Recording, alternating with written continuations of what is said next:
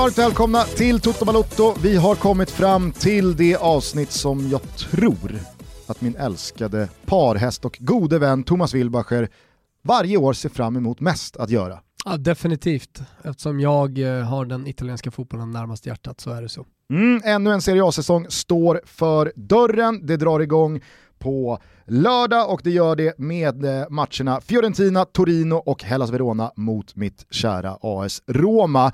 Ha med er in i detta avsnitt och för resten av säsongen att ni ser alla matcher på Simor. Dessutom så kommer jag ratta Fotbollssöndag Europa med start på söndag där vi kommer rama in inte bara den italienska fotbollen utan även den spanska och en hel del övrig internationell fotboll tillsammans med lite gäster och så vidare. Så det är på Simor det händer. Där huserar dessutom fjolårssäsongens kommentators raket Kristoffer Don Svanus Svanemar. Välkommen tillbaka till Inför Serie A-Tutto. Ja, men stort tack. Hög tidsstund på året även för mig. Hur är läget? superduper bra. Eh, vi ska väl inte avslöja för mycket men du och jag är, känns fina just nu som radarpar och Thomas eh, har jag med mig här också. Så att, eh, jag mår super. Jag misstänker då att du har jobbat med liksom, mycket av sen, att tänka bort AIKs eh, hälsotillstånd, utan du fokar på den stundande italienska säsongen och att du mår bra och har hälsan. Ja, exakt så. Här är jag otroligt professionell. Jag är bra på att lägga AIK åt sidan när jag måste och nu måste man göra det typ hela tiden. Vad säger vi om eh, Svanens eh, kommentatorssäsong i fjol? Ja, men du sa det ju precis att det har varit en raketkarriär. Det ja, men inleddes väl med att du eh, kommenterade för Strive och eh, sen så köptes rättigheten upp av eh, Simor vidare dit och jag tycker också man ser på sociala medier att det är inte bara vi som är vänner som, eh, som hyllar det. Du har fått väldigt mycket positiv feedback. Eh, eh, håller du med? Ja, så har det varit. Och på Strive så var det var lite annorlunda i den flytten, för på Strive så var jag ju rätt tydlig, liksom fyra, ny, aldrig gjort det förut. Och på Strive så var det verkligen att helgens hetaste matcher, oavsett om det är Spanien eller Italien, eh, skulle gå till Jesper och sen var det liksom lite fallande ordning. Så då fick jag ju göra väldigt mycket spansk fotboll. Och där är ju inte min uh, största hemmaplan. Eh, Även om en kommentator kan göra. Ja, absolut, det behärskar Jare Lind på slalomen var fin, vill jag minnas en gång i tiden. Ja, ja, ja, så det, det behärskade jag. Men förra säsongen när det gick över till Simon ordentligt så vart det mer tydligt att jag och Jesper gör Italien och då har jag växt med det tycker jag. Och jag och Thomas sitter ju väldigt tillfreds och njuter i bakgrunden när du och Kviborg utövar ett tyst hierarkiskt krig er emellan, vem som egentligen är är högst upp i hierarkin. Mm. tycker vi är väldigt roligt här ja, på Kungstensgatan. Det är kul. Ja, ja. Eh, så ska det vara. Vad har du för matcher till helgen då? Tre stycken. Jag har eh, ditt kära Roma mot eh, Hellas Verona, premiär lördagen. Sen har jag lunchmatchen söndag. Åh, oh, fina lunchmatchen. Ja, ja, ja. Eh, Pickan-matchen, en gång i tiden när jag och Christian Borell rattade Aria Piccola på Rish lilla mm. bar då var ju lunchmatchen lite av det finaste. Då kom de genuint intresserade, så alltså välde folk in då till den stora matchen klockan 15. Parma-Napoli gäller då. Och Oj. sen då måndag kväll, Milan-Bologna.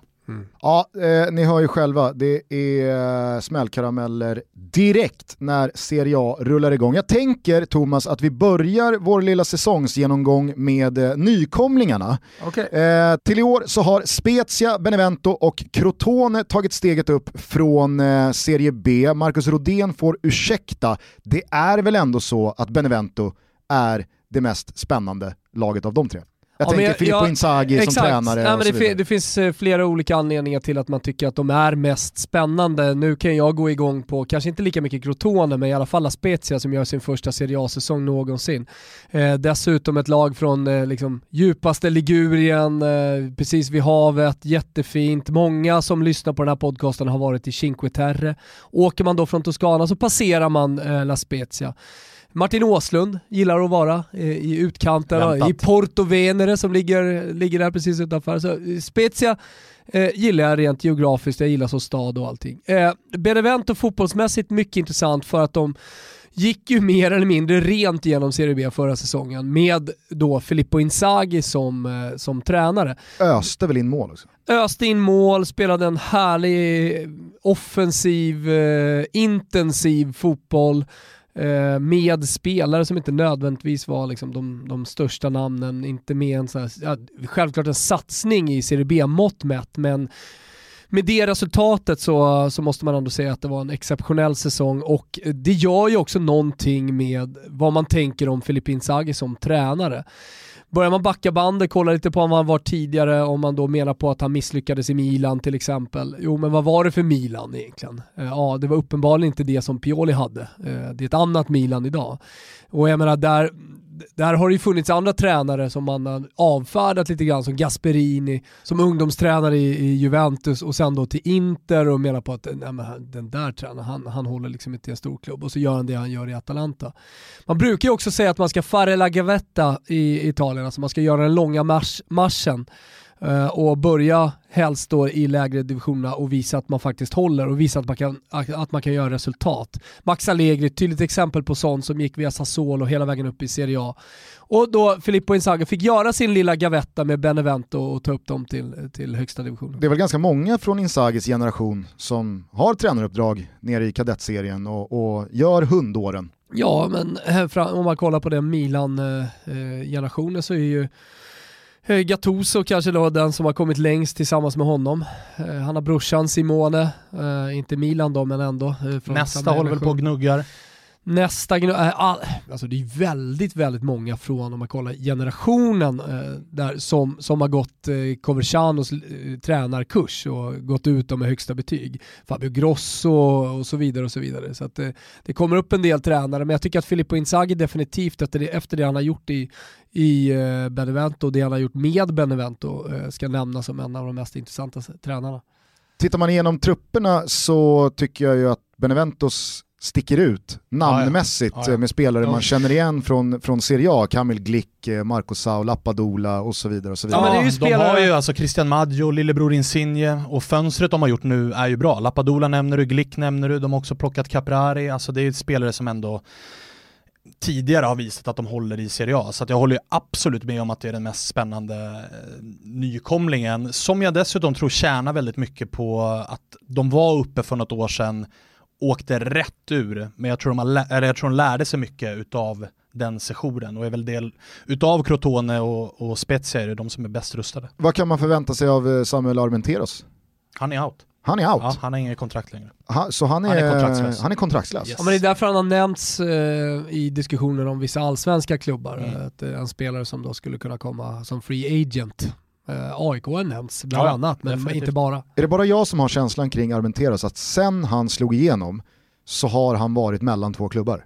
Ja, i stort sett. Han har liksom inte haft en enda period där det är liksom nej, nej. leverans Lånades väl ut tid. ifrån Benevento till MLS och så tillbaka. Och så var Holland och... Ja, rörigt. Sanslöst.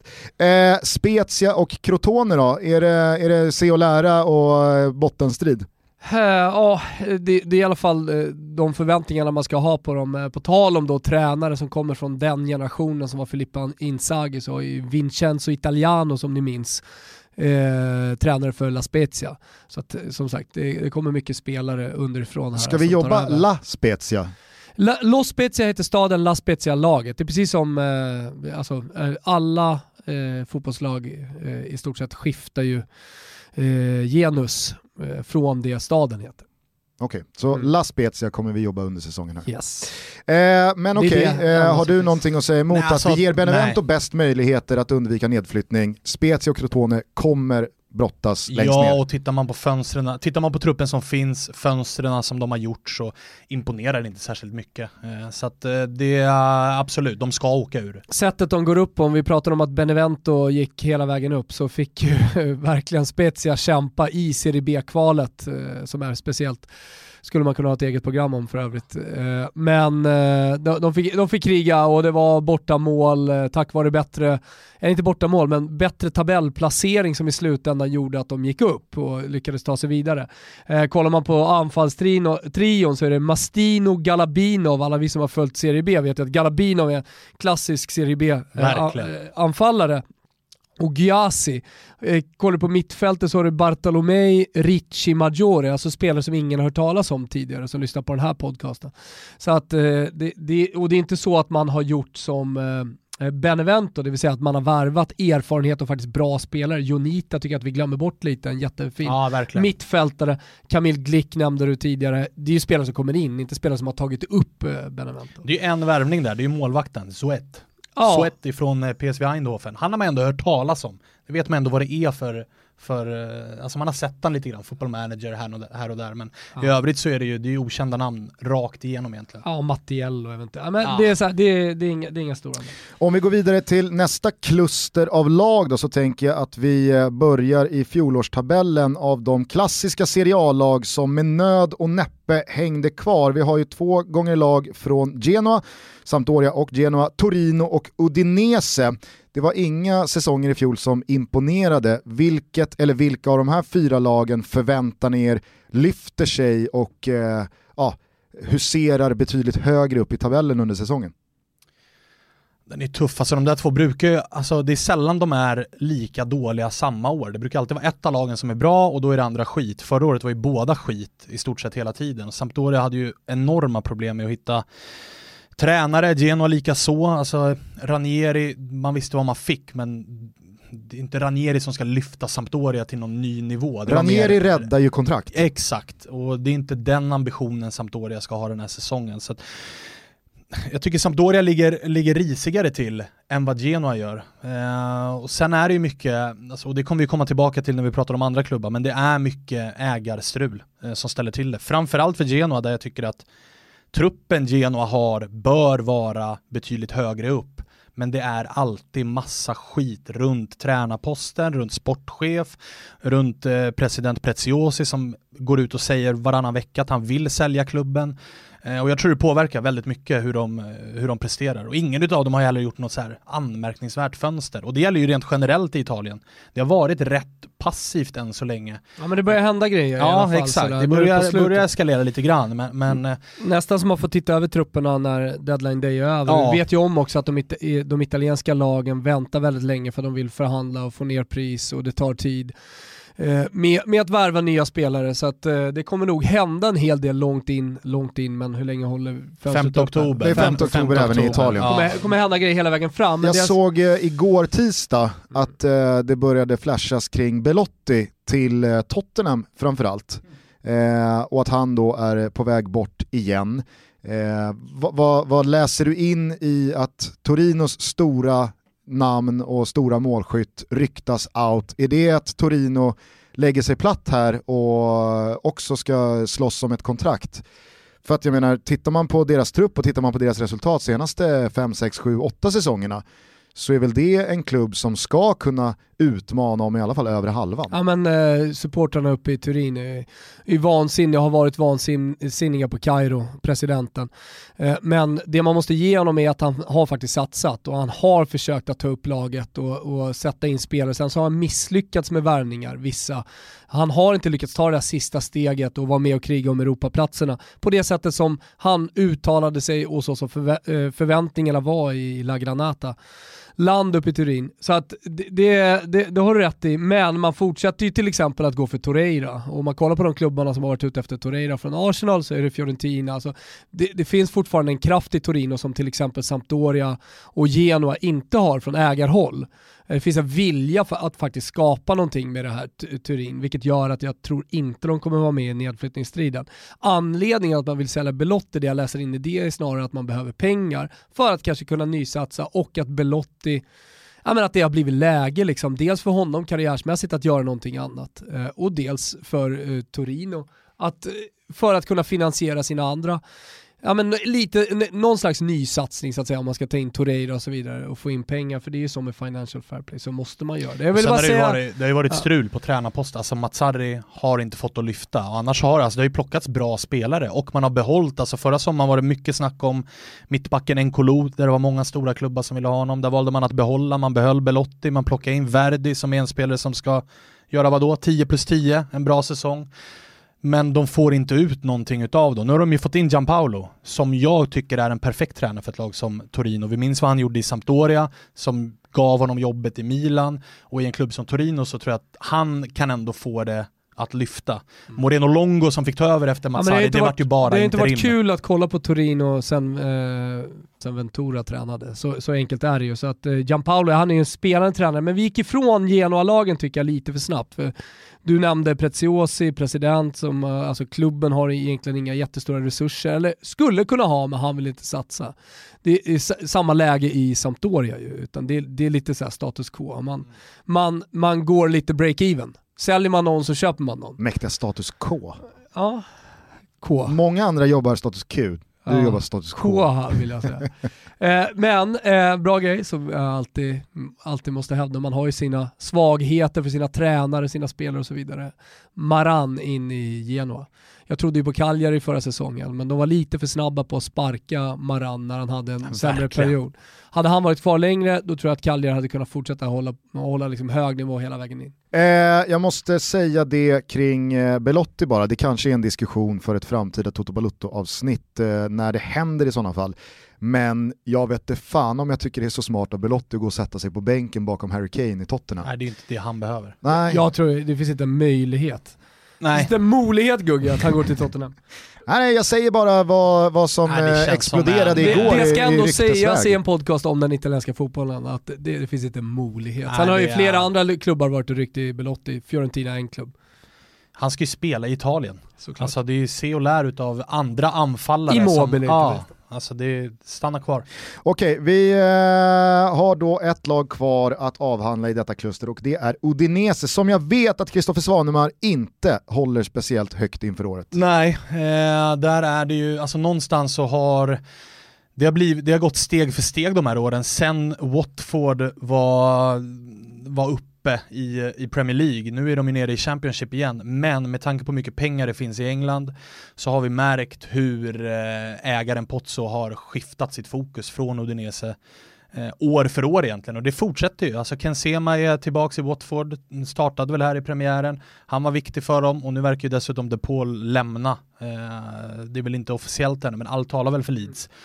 Och blir de av med de två så... För mycket är... pengar för att ja. eh, affärsmannen Pozzo inte Verkligen. skulle sälja 40-50 de... miljoner eh, euro eh, depol till Och problemet äh, för. Udinese är att de 40-50 återinvesteras ju inte i Udinese utan de återinvesteras ju i Watford för ja, att få tillbaka dem upp. För att... Ja, någonstans där. Liksom. Och i, i övrigt så är det är ett lag som eh, jag tycker är för dåliga. Eh, så att jag tror att de lever riktigt farligt den här säsongen. Ja, men det, det, ju, det, har ju blivit lite som med Leipzig och Salzburg, att eh, man, man, man, satsar på Premier League-laget, precis som Svanemar säger. Det som ändå är intressant kan jag tycka med Udinese, det är att man hade en otrolig scoutingverksamhet i många år och det är inte så att man har avvecklat den scoutingverksamheten. Nu är väl Carnevale som var en av huvudgubbarna i Sassuolo, eh, men det spelar ingen roll. Eh, alltså, man, man har väl på ett sätt lyckats eh, ersätta honom, men det Udinese gjorde när man hittade Alexis Sanchez till exempel, framförallt kanske under de åren, Asamoah också ja, genom Asamoah, Agent Dark. Exakt, enligt honom. eh, eh, han, han var med där.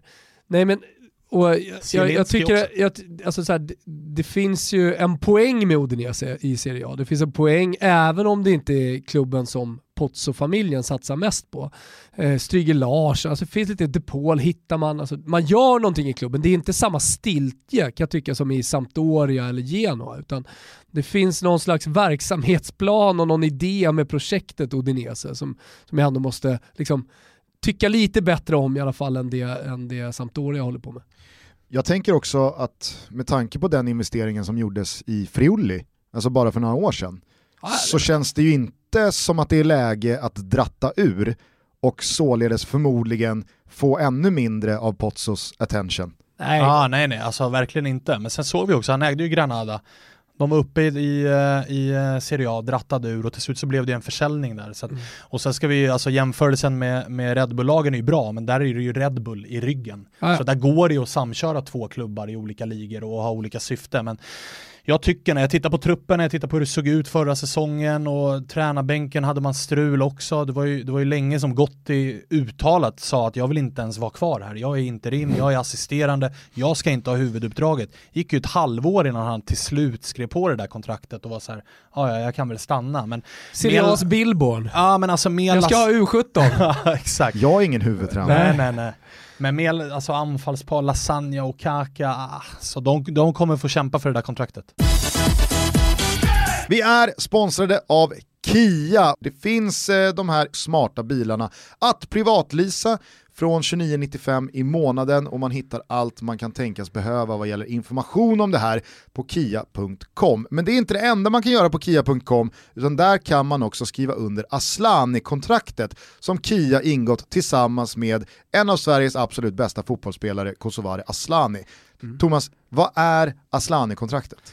För det första vill jag bara säga, du säger att det är en av Sveriges absolut bästa fotbollsspelare. Alltså det, med eftertryck som nu ska göra sin första säsong med det riktiga Real Madrid. Det ska bli väldigt spännande att se vad hon och Sofia Jakobsson kan uträtta där. Asllani-kontraktet handlar i grunden om att alla barn ska få samma villkor att spela fotboll. Man gör ingen skillnad. Och i grunden så är det en hållbar framtid eh, där alla barn får spela fotboll på lika villkor och där så många som möjligt kan ställa om till laddbara bilar. Du förstår mixen här va Gusten, det är liksom eh, det är win-win. Därför har de engagerat sig i barnfotbollen nu mer än någonsin tillsammans med fantastiska Kosse. Kia och Kosse tänker på framtiden, det är bara att rygga dem, säger jag. Ja men vi, Toto Balotto, tänker på framtiden. Kia, ja de tänker fasen på framtiden. Och Kosse, hon är framtiden. Kia.com, där hittar ni allt om detta. Vi säger stort tack till Kia för att ni är med och möjliggör Toto Balotto. Stort, stort tack.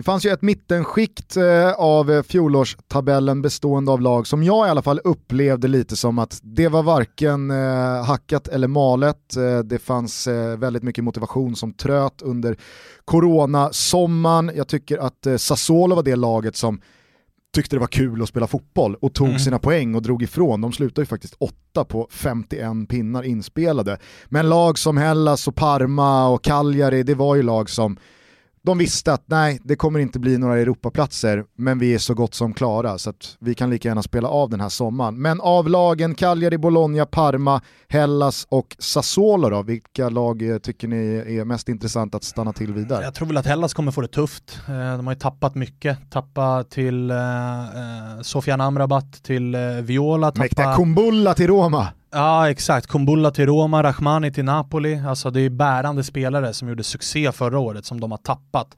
Eh, och inte, eller vi vet inte, de, de kanske har ersatt dem med några nya doldisar, det har man ingen aning om. Men, men det kommer bli ett tufft år tror jag. Det kommer inte bli lika bra, det kommer inte vara, alltså, Hellas var ett lag som stundtals kunde spela jämnt och, och, äga boll och dominera mot Juventus och Napoli på bortaplan. Så jag tror de kommer få det tuffare. Ja, och eh. kollar man på de eh, spelare som ryktas in så är det ju inga jättestora namn och då är det som du säger, då gäller det att man prickar rätt och det är många gånger de här provinslagen liksom får rätt något år, ett par år, får in cash, men man får in kontinuitet i den eh, värvningsstrategin.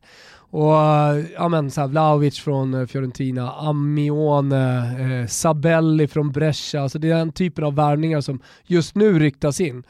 Eh, Sätt in på högerbacken, Tamese kommer in och liksom ska spela centralt mittfält. Återigen spelare som man eh, inte känner till sedan tidigare.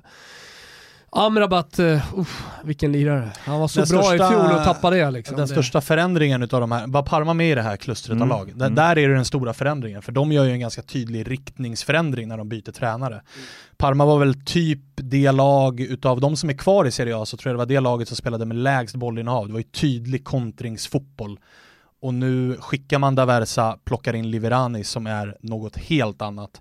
Han skulle ju eh. lira boll borta mot Juve ja, ja, med Lecce ja, förra ja, säsongen. Så det är, något, det är en total omställning. Och han ska dessutom göra det i en trupp som är väldigt ålderstigen. Alltså ofta var det ju bara Dejan Kulusevski som inte hade liksom en ålder som startar med en trea. Så det blir det blir det blir jävligt intressant och, och på ett sätt så kan det kanske flyga, på ett sätt så kan det nog bli lite farligt också. Vad tror vi om eh, Gagliolos eh, framtid? Han eh, blir kvar i Parma, eh, allting tyder på det. Det finns väl inga jättestora bud, har jag hört. Uh, och uh, nej men, uh, han, han, fortsätter vara nyckelspelare där, men det är det, det, som är med Parma, det, det, kommer vara mer, oavsett vad som händer fram till den 6 oktober så kommer det vara mer eller mindre exakt samma lag som han spelade med, minus Dejan Kulusevski. För att göra en engelsk parallell för att många av våra lyssnare som kanske har dålig koll på Hellas Verona och hur fjolårssäsongen artade sig, luktar inte lite Sheffield United över Hellas? Jo. Alltså en, en nykomling som i fjol spelade jävligt respektlöst, det var fart och det var fysiskt och det var hårt jobb. Tappar man den klassen kanske som finns i några gubbar här nu under sommaren och så känns det lite som det svåra år två här nu när ingen kommer underskatta Djuric ja, och, Exakt, och Hellas. ingen kommer underskatta och dessutom, alltså man är tappat, alltså det är inte bara bra spel utan det är centralfigurer ur central, alltså två av tre mittbackar, de två bästa out och Sofian Amrabat som alltså ska nämnas som ja men på riktigt aspirera på liksom en plats i årets lag förra säsongen. Aspirera på Ballon d'Or? Nej, inte riktigt där då, men i årets Nej, men lag hade han kunnat vara, för stor, så bra var Storklubbar var ute efter Amrabat, ah, ja. Eh, men han, jag, han valde det här som alla eh, supportrar vill att man ska välja då, eh, att eh, man går till en klubb där man får speltid. Mm. Så att fortfarande en klubb som satsar, vi kommer till Fiorentina sen, eh, men eh, där han vet att han är stjärna på det mittfältet ja, ja. och nyckelspelare fortsatt. Så att det är upp ett jack, mer pengar, men ändå inte hela inte så mycket pengar som han hade kunnat fått nu, för han tänker långsiktigt. Juric jätteintressant, fortsatt ju. Han, gör, han, han spelar ju fotboll med Hellas Verona, det ska man komma ihåg. Det är inte Daversa kontringsfotboll som Svanemar var inne på. Eh, det, det, ska också sägas något om Dejan Kulusevski där, att han spelade ju kontringsfotboll, det vill säga att han spelade 70% av matcherna i defensiven. Eh, och sen så liksom flög han. Hur kommer han funka i ett spelande Juventus? Ja, det blir en helt annan grej. Hur som helst så, eh, så skulle Juric även då, ja visst, det är andra året, folk vet hur, hur, hur hans fotboll är. Och den är ganska avancerad den fotbollen också. Så att, eh, och det är en jävla taktiker, Juric, vilket skulle kunna då betyda att fan, det, är han, det är han som löser en mittenplacering ändå för, för Verona den här säsongen. Ja, och stor ändå. press. Alltså, det här är lite upp till bevis för sportchef och scoutingverksamhet och se om man kan ersätta de här spelarna som man har sålt. För det är det som kommer bli avgörande. Jag tycker också att det här är ett tillfälle att faktiskt tacka av Gianpaolo Pazzini som många har följt, eh, inte minst då i Sampdoria tillsammans med eh, den gode eh, Casano eh, när han var radarpar. Eh, och många gillade ju, eller har gillat och uppskattat Pazzo eh, genom, genom hans karriär. En klassisk Serie A-spelare som faktiskt la av efter förra säsongen. Han kanske gör comeback. han kanske gör comeback, så är det. Precis som att vi, sin polare Casano. Jag gillar att vi inte nämner Bologna, tycker inte vi ska göra det. Det har inte hänt någonting där. Där är väl ändå någonting jag som jag tror många bryr sig om. Eh, det är ju Senisa Mihailovic eh, status och Så fysiska hälsa. Eh, vad, det, vad, vad, vet vi där Thomas? Ser potent ut på bilderna och sättet han pratar på nu, alltså det, det, är som att han har fått ett par pungkulor till under hans cancerbehandling. För han, han ser rug, ru, ruskigt potent och, och vital ut.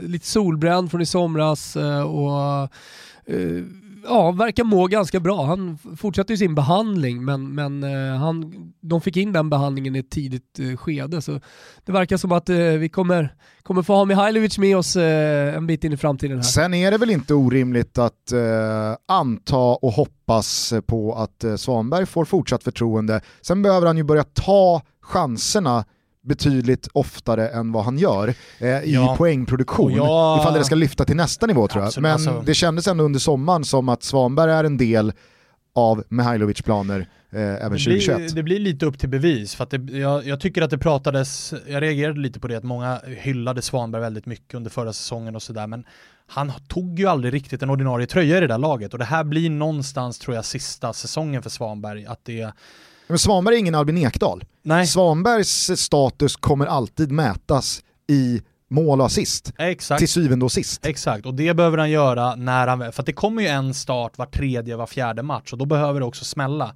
För de man konkurrerar med än så länge, det är ju liksom, det är Soriano, det är Sansone, det är Orsolini och där kommer det ju poäng på löpande band medan på, på Svanberg så han får det inte riktigt att lossna rent kontinuitetsmässigt. Så jag tror väldigt mycket att det här är sista, sista chansen för Svanberg att eh, ta en tröja i det där laget. För att truppmässigt så kommer han få chansen, för de har inte gjort någonting. Inte en enda spelare att, värd att nämna som har kommit in i laget. Så det är samma Bologna med samma tränare som ska göra den här säsongen. Jag tycker ändå att vi är lite taskiga med liksom spänningen kring Bologna, för det finns en hel, eh, en hel drös med tonåringar. Eh, de har ju värvat en skotte från Hearts, vad heter de? Hearts of Midlothian. Heter de så? Mm, det är väl ja. Milton? Hickey. Hickey heter han. Han är född 2001 eller någonting sånt där. De har värvat Vignato som är en jätteintressant spelare från Kievo. Och de har ju kanske hela Serie A's mest eh, spännande unga spelare. Ni vet vem det är? Vem utav dem? Musa? Musa, mm. exakt. Kom i januari där. Kom i januari. Från Atalanta. Ja, exakt. Ja, ja, alltså de har, det, det, det är ett bra lag de har jo, som men skulle det är kunna en lyfta. sak att så här, sitta och kolla på Udinese och Sampdoria och så här. Här har ju Mihailovic och Bologna någonting jävligt roligt på gång tycker ja, jag. Ja med alla unga spelare. Så det, jag tycker det är lite taskigt att bara så här Bologna, gud vad tråkiga de är i år. Nej, det de var inte, skitroliga! Det var inte tråkiga, det var mer att så här, det har inte hänt så mycket den här sommaren. Men, ja, men de har ju ett fint lag. ytterligare unga millennials till det här laget. Det Heart väl, of Midlothian. Ja, jag sa det. Mm, ja, det var exakt det jag sa. Midlothian. Vet ni vad Bologna också har? Nej. På Dalara. Ja, de har torn. ja, dels det, men de har ju Serie bästa gräsmatta. Ska alltid sägas. Är inte det Frankis gräsmatta som man brukar säga det om? Nej. Ja, jag har alltid hört Dallara. Dallara. I Italien så går Frankis under det. Ett lag man inte blir klok på sett till eh, de senaste 8-9 åren är ju Sassuolo. Eh, laget som mot alla odds eh, brottar sig kvar där på övre halvan slutade alltså åtta i fjol. Man har en, eh, om vi ska tro eh, Borrell och Martin Åslund, kanske världens mest intressanta tränare i Roberto De Serbi. Man har ju fått eh, behålla och eh, återproducerat eh, fina spelare i laget, men alltså så här, ska, vi, ska vi börja räkna in Sassuolo som ett övre halvan-lag här nu, eller ligger det en dipp och att bubblan spricker runt hörnet. Ja, men nå någonstans så måste man alltid utgå ifrån vad det, vad det finns för president. Det, det gäller ju numera inte bara de uh, italienska klubbarna utan det, det gäller ju alla klubbar utom de medlemsägda i, i världen. Eh, kollar man på Premier League, liksom, ja, vad har Spurs egentligen för potential att eh, utmana om ligatiteln? Ah, men de har en snål ägare, de kommer inte att värva speciellt mycket vilket gör att de ja, kanske har någon säsong när de är med och kommer tvåa, trea men inte så mycket mer än det. Vad har då Sassuolo? Ja, men det känner väl de flesta till nu för tiden. Giorgio Squincy som äger Mapei, de världens absolut största byggföretag. Han har politisk makt i Italien, och suttit i, eh, i, i en av Italien, eller i Italiens största arbetsgivarförening. Alltså, eh, han, han var aktuell för att värva Milan, hans eh, klubb i hjärtat. Så att, jag, jag menar så här, det, det, det är ett Sassuolo med, med extremt potent ägare. Och, och, därför så måste man nog räkna Sassuolo som eh, liksom ett långsiktigt eh, lag i den övre halvan. Om man då jämför med Kievo som stack upp men hade liksom en Panettone eh, producent till, till ägare som dessutom har visat sig fiffla lite. Så. Men, men alltså Giorgio Squincy, han någonstans garanterar en övre halva på lång Ja, sikt. och sen alltså jag skriver väl kanske inte under på Borrell Åslunds hyllningar, men de Serbi är absolut en utav, alltså han ska nämnas för att det är det han gör med det här laget, det är, de spelar ju stundtals bäst fotboll i Italien, som är absolut roligast att titta på och de gör det med, de har, Jo, ah, absolut. Det är väl ändå svårt att tävla med Atalanta nu va? De är där uppe, okej okay, efter Atalanta så är de där. Efter Atalanta så är det Sassuolo som spelar roligast fotboll. får man nästan inte, alltså så här, det, det är som de man har pratat ligatitel i Italien de senaste Svan, tio Svanen, åren. Svanen köpte in sig för mycket på Gnaget i Atalanta så att ja, har liksom, ja, ja, Gnaget har sänkt Atalantas ja. attraktionsvärde. Jag tycker inte så Atalanta är kul längre. Eh, nej men de, alltså de, när de väl spelar bra, vilket de ofta gör, så får de ofta till det och de har dessutom många, många spelare som skulle kunna vara på en mycket högre nivå. Eh, alltså offensivt förra året, det var den trion där uppe med eh, Berardi, Boga, Caputo. Den var stundtals helt otrolig att titta på. Och även när de under januari så tänkte man att nu kommer de sjunka lite grann. De sålde Duncan som gjorde till Fiorentina som gjorde mycket poäng första under höstsäsongen.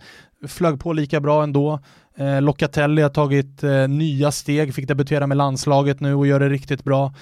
Eh, ytterbackarna, nu köpte man loss den här Lyko Giannis som har gjort det jättebra på vänsterbacken. Till höger har de haft Antoljan på lån ifrån Dortmund, så de är också bra på att hitta ja, men såna spelare som man knappt eh, har hört talas om och som går in i Serie A i övre halvan och är hur fina som helst. Och trion där framme är intakt va? Den är intakt. Ja, men, och det, man måste ju förankra än det. så länge, Båga ryktas ju vara på väg bort, men än så länge så är han kvar. Båga är jättebra spelare, men, men det måste ju verkligen förankras här. Varför, kan de här, varför är Berardo, varför är han kvar i Sassuolo? Jo men han får jättebra lön. Ja. Alltså man har en potent ägare sa jag tidigare, jo men det finns också pengar i Sassuolo som gör att man kan behålla de här spelarna. Locatelli nämner du som debuterar i landslaget. Eh, kanske inte många som tänker att det, det, är en superbra spelare men, men, men eh, han kommer ju ändå fram i Milan och har ju varit en, eh, ett namn på allas läppar liksom under många år som en, som en talangfull spelare. Men, men varför får man eventuellt håll, behålla Boga, vilket Hellas Verona garanterat inte hade fått göra? Jo, för att man, man erbjuder ändå ganska mycket pengar. Alltså. Mm. Och det, alltså så här, det är inte slutdestination för Båga att komma till Sassuolo, men det är i alla fall eh, liksom en, en, eh, en, destination som varar lite längre än i många andra klubbar. Han behöver ju inte akut liksom leta nytt jobb efter en bra, ett bra år, utan han kan få bra pröjs där också och där är han given stjärna. Så att, du gör som eh, Thomas och räknar med Sassuolo på övre halvan yes, i år igen. Yes, mm. yes. Eh, vi ska börja närma oss de eh, stora drakarna, men först bara, Cagliari gjorde ju en fenomenal höst i fjol. Eh, Joao Pedro, han gick oerhört starkt eh, målproduktionsmässigt. Eh, vad kan vi förvänta oss av eh, Sardiniens stolthet i år? Kan man få hämta hem lite Cagliari då? Att, eh, nu, nu räckte det inte hela vägen fram till en åttonde placering eh, som jag hade tippat, men eh, det, det, det, var ändå, det fanns någonting eh, som verkligen flög i, i sarderna förra säsongen. Framförallt hösten, och det var ju då Nainggolan spelade. Mm. Sen vart det ju mycket skador och skit och då sjönk de ju. Det är ju problemet med Radja Nainggolan och speciellt när han kommer till, eh, till Sardinien och låt oss säga då varvar ner karriären lite. Att då varvar han också ner träningsmängden lite och han lever ju verkligen som en stjärna. Som en, som en liksom dåtida stjärna skulle jag vilja säga. Mm. Så som man minns brassarna en gång i tiden med, med Adriano i, i spetsen inte minst. Då. Det, det röks det partas och det åks till diskon direkt efter förlustmatcher. Han, han, han borde verkligen komma hem till Roma. Ja, eller så, borde han, eller så borde han vara där allting började. Han älskar ju att bo på solen eh, Sardinien. Uh, han uh, får gör, bara han gör bra matcher så låter ju supporterna honom vara den liksom, stjärnan Partar i, i gärna med honom. Och, och man är nöjda med att liksom, Radja Nainggolan vad fan gör ändå 20 riktigt, riktigt bra matcher skillnad för Cagliari förra mm. säsongen skulle jag vilja säga. Och det räcker. Di Francesco har kommit in istället för Walter Tenga. Ja. Vad förväntar du dig eh, resultatmässigt? Knappast topp 8 igen va? Nej, kanske inte. Vi får se vad man får in här på slutet. man, man väntar ju... väl in Nainggolan? Ja. fortfarande. Alltså ja. Han är ju tillbaka i Inter, men där ska han ju inte vara. Nej, exakt. Man hoppas väl på att få honom med de andra klubbar som rycker igenom. Eventuellt skulle han kunna göra en Miami-grej till exempel. Eh, casha in ytterligare då Nainggolan. Men han trivs väldigt bra på Sardinien. Jag ska säga att det kommer spelas offensiv fotboll i alla fall. För alla oss som känner Di Francesco så är det 4-3-3 som gäller. Man har Giovanni Simeone kvar som ändå är en decent eh, provins eh, målgörare. Jao Pedro nämnde du, man har de här klassiska spelarna som man vet alltid vad man får av dem. Pavoletti, eh, du får några röda, du får några baljer. Förhoppningsvis ingen knäskada, men Pavoletti är en bra spelare. Nandes och Rogg på mitten. Ja, men mm. Du som har kommenterat Cagliari mycket den här säsongen. Alltså det är ju slitvargar, det, men med ganska fina fötter också. Det är ju, det är Super Walter Birsa? Han gör inte många minuter den här säsongen heller. De har ju plockat in någon som lovordas, som jag aldrig har sett i Marin från Ajax, mm. eh, som är central mittfältare och som väl är lite grann så här, kommer inte Radja så är det han som kommer spela centralt, för de har väl släppt Chigarini nu också. Ja, han så gick att, till Crotone. Ja, så att det saknas ju, för när Nainggolan var out så var det ju ofta Chigarini som spelade i den rollen, så där ska väl någonstans Marin in och spela tillsammans då med Rogo Nandes. Om de får behålla Nandes, för det rycks ju väldigt mycket i honom också. Uh, men i övrigt så, alltså det är ett lag som absolut ska, de ska inte vara nära någon nedflyttning. Nej. Vi är denna vecka sponsrade av A Days March. Mm. Bor man i Stockholm så tycker jag att man gör rätt i att besöka deras butik på Kungsgatan. Ja. Annars så är adaysmarch.com ett annat hett bud. Ja, det är väl egentligen det bästa eftersom vi liksom når ut till hela Sverige. Just nu också butiken på Kungsgatan på nummer 9 eftersom de håller på att bygga om. Det ska bli en ny fräsch butik på deras ordinarie adress. Hur som helst, jäkligt mycket snygga grejer nu. Mycket snygga höstjackor. Och sen kommer man inte ifrån att deras overshirts är som klippt och skurna för den här tiden på året. Vi säger stort tack till A Days March för att ni är med och möjliggör Toto Balutto. Och vi glömmer inte, självklart ska ni få en rabatt också, eller hur Gusten? Alla som, som lyssnar på, ja, precis, alla som lyssnar på Toto. Det är just nu 15% med koden TOTO. Bra. Generösa är dig smart. Alltid generösa. Eh, med det sagt då så kan vi väl eh, lag för lag då, bland de eh, lite större eh, ta oss till Fiorentina. Beppe Jacquini kvar, kepsen eh, står där på, Jajamän. på sidan och eh, Maurizio Sarri, han eh, ligger och jäser och väntar på att samtalet ska komma. Jacchini får sparken i november. det verkar vara eh, samstämmig eh, kör som sjunger att eh, Fio har gjort ett jävla bra fönster och Mm. att man går in i den här säsongen som ett betydligt starkare lag än eh, tidigare. Ja, men nu har, vi, nu har vi pratat mycket om potentialen eller eh, icke-potentialen i olika klubbar från sportslig ledning då upp till president.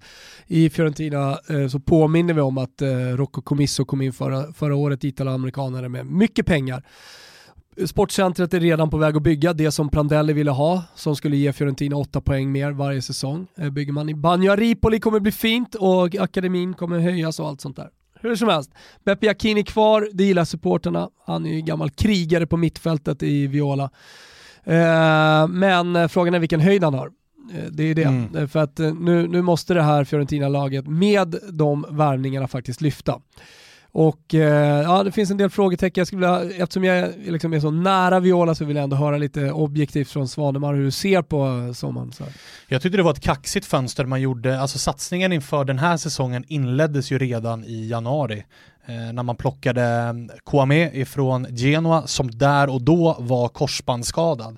Vilket ju är en jävligt märklig, alltså Fiorentina låg ju inte superbra till i januari utan det var snarare så här, vi Men måste ha in långsiktig värvning. Ja, en långsiktig värvning som nu ska vara hel och redo för den här säsongen var ju Ja, han superfin i, ja han fick ju debutera tack vare att det sköts upp. Annars hade han ju varit out hela, Mm. hela våren. Eh, men han var ju superfin i Genoa under inledningen utav förra säsongen. Och då att man gjorde klart med Amrabat redan i januari men att han skulle spela klart. Så där är det två jättefina värvningar som kommer höja det här laget. Det enda frågetecknet man har är ju fortfarande lite grann så här, man har ingen naturlig spelare som man ser att här finns det 20 mål den här säsongen. Eh, och det har man ju letat efter. Alltså man mm, lånade hem, eh, vad heter han, Cutrone, Mm. Sådär. Nej, Dusan Vlahovic, det är inte 20 baljer den här säsongen i alla fall, utan kanske ett lån snarare. Men det är lite sådär Fiorentina, de, eh, de ha- har ju velat satsa på sina akademispelare, Dusan Vlahovic som har varit den eh, största stjärnan i Primavera-lag och sådär sedan tidigare. Det, nu vill Hellas Verona ha honom, hur, hur mycket ska man satsa på sin egna talang? Man vill ju så gärna, och han har ju haft höjder under förra säsongen när man ser att det är en liten Zlatan-gubbe, han är så lång, stor, ändå ganska snabb, bra avslut, Ja, men det ja. räcker inte till. Hur mycket tålamod ska man ge en sån spelare nu när man förväntar sig resultat? Kan inte Jack Bonaventura komma att bli en väldigt, väldigt nyttig värvning? Ja, men jag tror verkligen det. Jag menar, mång- många kan peka på ålder eller vad man nu vill göra, kanske inte var en nyckelspelare förra säsongen för Milan. Men hamnar han inte helt perfekt i. Fiorentina här nu? Jo. Bredvid Amrabat eh, och hej, vi har Castrovilli där. Var väl ett av de stora, eh, vad ska jag säga, stjärnskotten förra säsongen. Letade sig rätt in i Mancinis eh, italienska landslagstrupp och Jo men det alltså, finns mycket, alltså vi ska ju inte glömma, alltså Baby Viola brukar ju folk eh, snacka om och det här laget är väl kanske det laget som har störst potential i Italien att klättra flest pinnhål på bara en säsong om man får rätt utväxling på, för att vi har så Pulgar, jättefin mittfältare, vi har Milenkovic där bak som är fin, vi har inte ens nämnt Kesa ännu, så att det finns ju spelare som är under 25 allihopa, men som verkligen har potential att slå, och slå dem samtidigt, då kan man vara och nosa ganska högt upp. Och där har Gazettan första sida idag då att Milenkovic på väg till Milan. Eh, Chiesa är ju rebus eh, nu i italienska tidningarna. Vad händer egentligen? Vad vill Rocco Comisso? Eller hur mycket man hur mycket man beredda på att liksom betala priset på att behålla honom eh, rent ekonomiskt? Vad är, Vad rimligt vill att, Chiesa? vad är rimligt att förvänta sig av Frank Ribéry? Ja, det är en bra fråga. Nu var han skadad eh, mycket förra säsongen, men jag tycker ändå när han har spelat. Alltså när han var fit under hösten. Ja, Brutal. Alltså, Brutal. Och han är också en ledare. Han, han, han har ju i intervjuer och liksom sitt sätt att vara i Florens verkligen liksom utstrålat en spelare med motivation och vilja göra någonting. Ingen som så här, typ Radja Nainggolan på Sardinien då, eh, som vill varva ner lite och bara kliver in och är stjärna, utan tar jobbet och, och, och vill, ham, vill komma i bra fysisk form. Han har ju inte heller varit festprissen, han är familjefar lite mer. Numera. Med det här fönstret då in mind, man har inte bytt tränare och man har liksom eh, en, en ägare på plats sedan ett drygt år tillbaka. Ska man ställa krav på Fiorentina att ta en Europaplats? Jag tycker att man ska ställa krav på att man ska vara med och slåss om den här Europaplatsen hela vägen in i maj. Det tycker jag definitivt att man ska göra. Alltså, det är mittfältet man har, säg att man ställer upp med Amrabat, Bonaventura och eh, Castrovilli. Det, det, det, det, är så jävla potentiellt sett jävla bra att både Castrovilli och Amrabat redan nästa säsong säljs för liksom 40-50 miljoner euro. Så, så det, är till stora klubbar. Så ja, det, det som du säger, det vem gör målen? Eh, det, ja, och sen är det ju tränare, hur mycket, hur, ja, vilken höjd har Jakini? Och i sådana fall så står alltså, det är klart att det lockar att se Sarri, vad han kan göra mm. med den här typen av trupp. Vad händer, med, vad händer med Chiesa? Går han, blir han kvar? Om han blir kvar, han måste göra mer poäng. Kan, mm. han, kan han ta nästa steg i Fiorentina och göra det? Så att eh, det, det, är väl det, det är målen som man, som man saknar lite. Det finns frågetecken i Florens, det finns också frågetecken i Neapel. Napoli hade en eh, extremt händelserik fjolårssäsong med fullskalig kris i ja. vintras.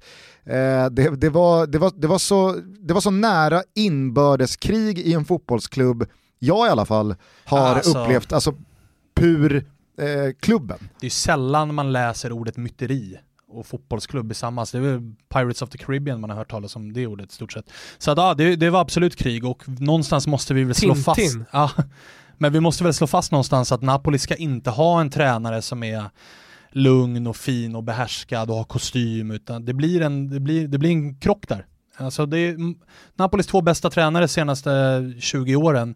Det är Walter Mazzarri och Maurizio Sarri. Det är två dårar.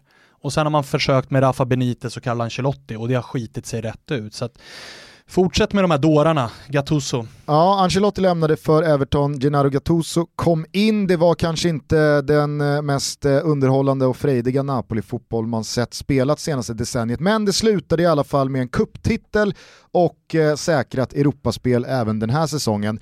Stort, stort tapp i Cajon och mm. det är ju inte bara att en spelare lämnar, det är att man bryter upp en trio. Ja. Eh, vad, vad, är annars värt att nämna kring Napolis in och ut? Ja, det är ju eh, Victor Osimhen som är... Eh, och Allan. Ja, och Allan såklart som är, men som på, på den här säsongen som var tydligt, alltså han gick ner sig rejält när det inte blev den här PSG-flytten och var ju petad eh, under eh, i alla fall vårsäsongen. Fick ju mycket förtroende under Ancelotti vilket gör den här värvningen till Everton då rätt rimlig men under Gattuso var det inte alls samma, samma förtroende och värvades ju två ersättare i Lobotka och Demme under januari så att Osimhen in vilket många säger så oh 70 miljoner euro eller vad han kostar det är dyrt men Alltså, 80? ja, men då ska man ha i åtanke att tittar man på liksom plus minus det här fönstret så är Napoli alltså plus 50 miljoner euro. För Va? i den dealen så sålde man sålde tre juniorer plus Karnetsis till Lill för 20 miljoner euro. Och eh, så fick man, hade ju någon klausul med Parma om Grassi, Inglese och Luigi Sepe där man fick 30 miljoner ifall de klarade kontraktet. Så att, alltså det, och så Allan då ut. Så att det är det viktigaste när vi kommer till en annan karismatisk president, De Laurentiis. Det är... Ja men det är plus minus noll liksom. Det, ja, det... plus ska det vara. Det är 50 ja, miljoner plus. plus. Ja. Procentsats på Koulibalys stanna, 50, icke stanna? 50. 50-50. Mm. Tiden går, säsongen är igång. Liksom. Ja. Det är ett speciellt år med coronan. Ja, verkligen. Det finns och, möjligheter att behålla spelare. Och han är ju ärlig och öppen med att, och det, där, där tror jag verkligen på honom, att, för att jag tycker inte att Koulibaly själv går ut och säger så här, nej jag ska stanna, jag älskar staden och sådär. Utan han är öppen med att säga att så här, jag vet inte, jag stannar gärna ifall det blir så, för att jag älskar att vara här, men jag kan lika gärna gå. Så att jag tror att det är mycket krig nu mellan, mellan uh, ljusblå av Manchester och De Laurentiis som ska ha varenda liten euro han kan komma åt. Vart hamnade Cajon? Det är väl inget klart där va? Han är, det, ja, det, det, han chillar. Det är Armenteros där. Ja, han chillar. Han chillar. eh, Okej, okay, Milik räknar vi väl bort också. Han Hoppas. ska väl till Roma eh, som släpper Dzeko förmodligen till mm. Juventus. Mm. Have fun, dina hårstrån kommer bli gråare. Det kan jag lova dig. Ja. Eh, men med det sagt då, alltså, man kommer sjua i fjol, förvisso eh, väldigt mycket på grund av den här röriga perioden där allting blev väldigt fel.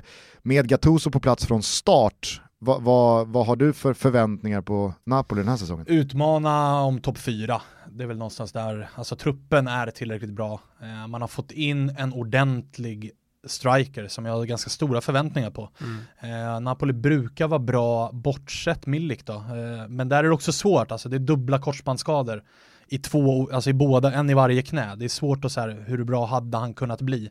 Eh, så att eh, jag har stora förväntningar på Semen och det är väl egentligen den, liksom, den riktiga pusselbiten. Vill man vara, vill man vara riktig så här lyxlirare så hade det gärna behövts en ny vänsterback för Mario Rui är inte toppklass.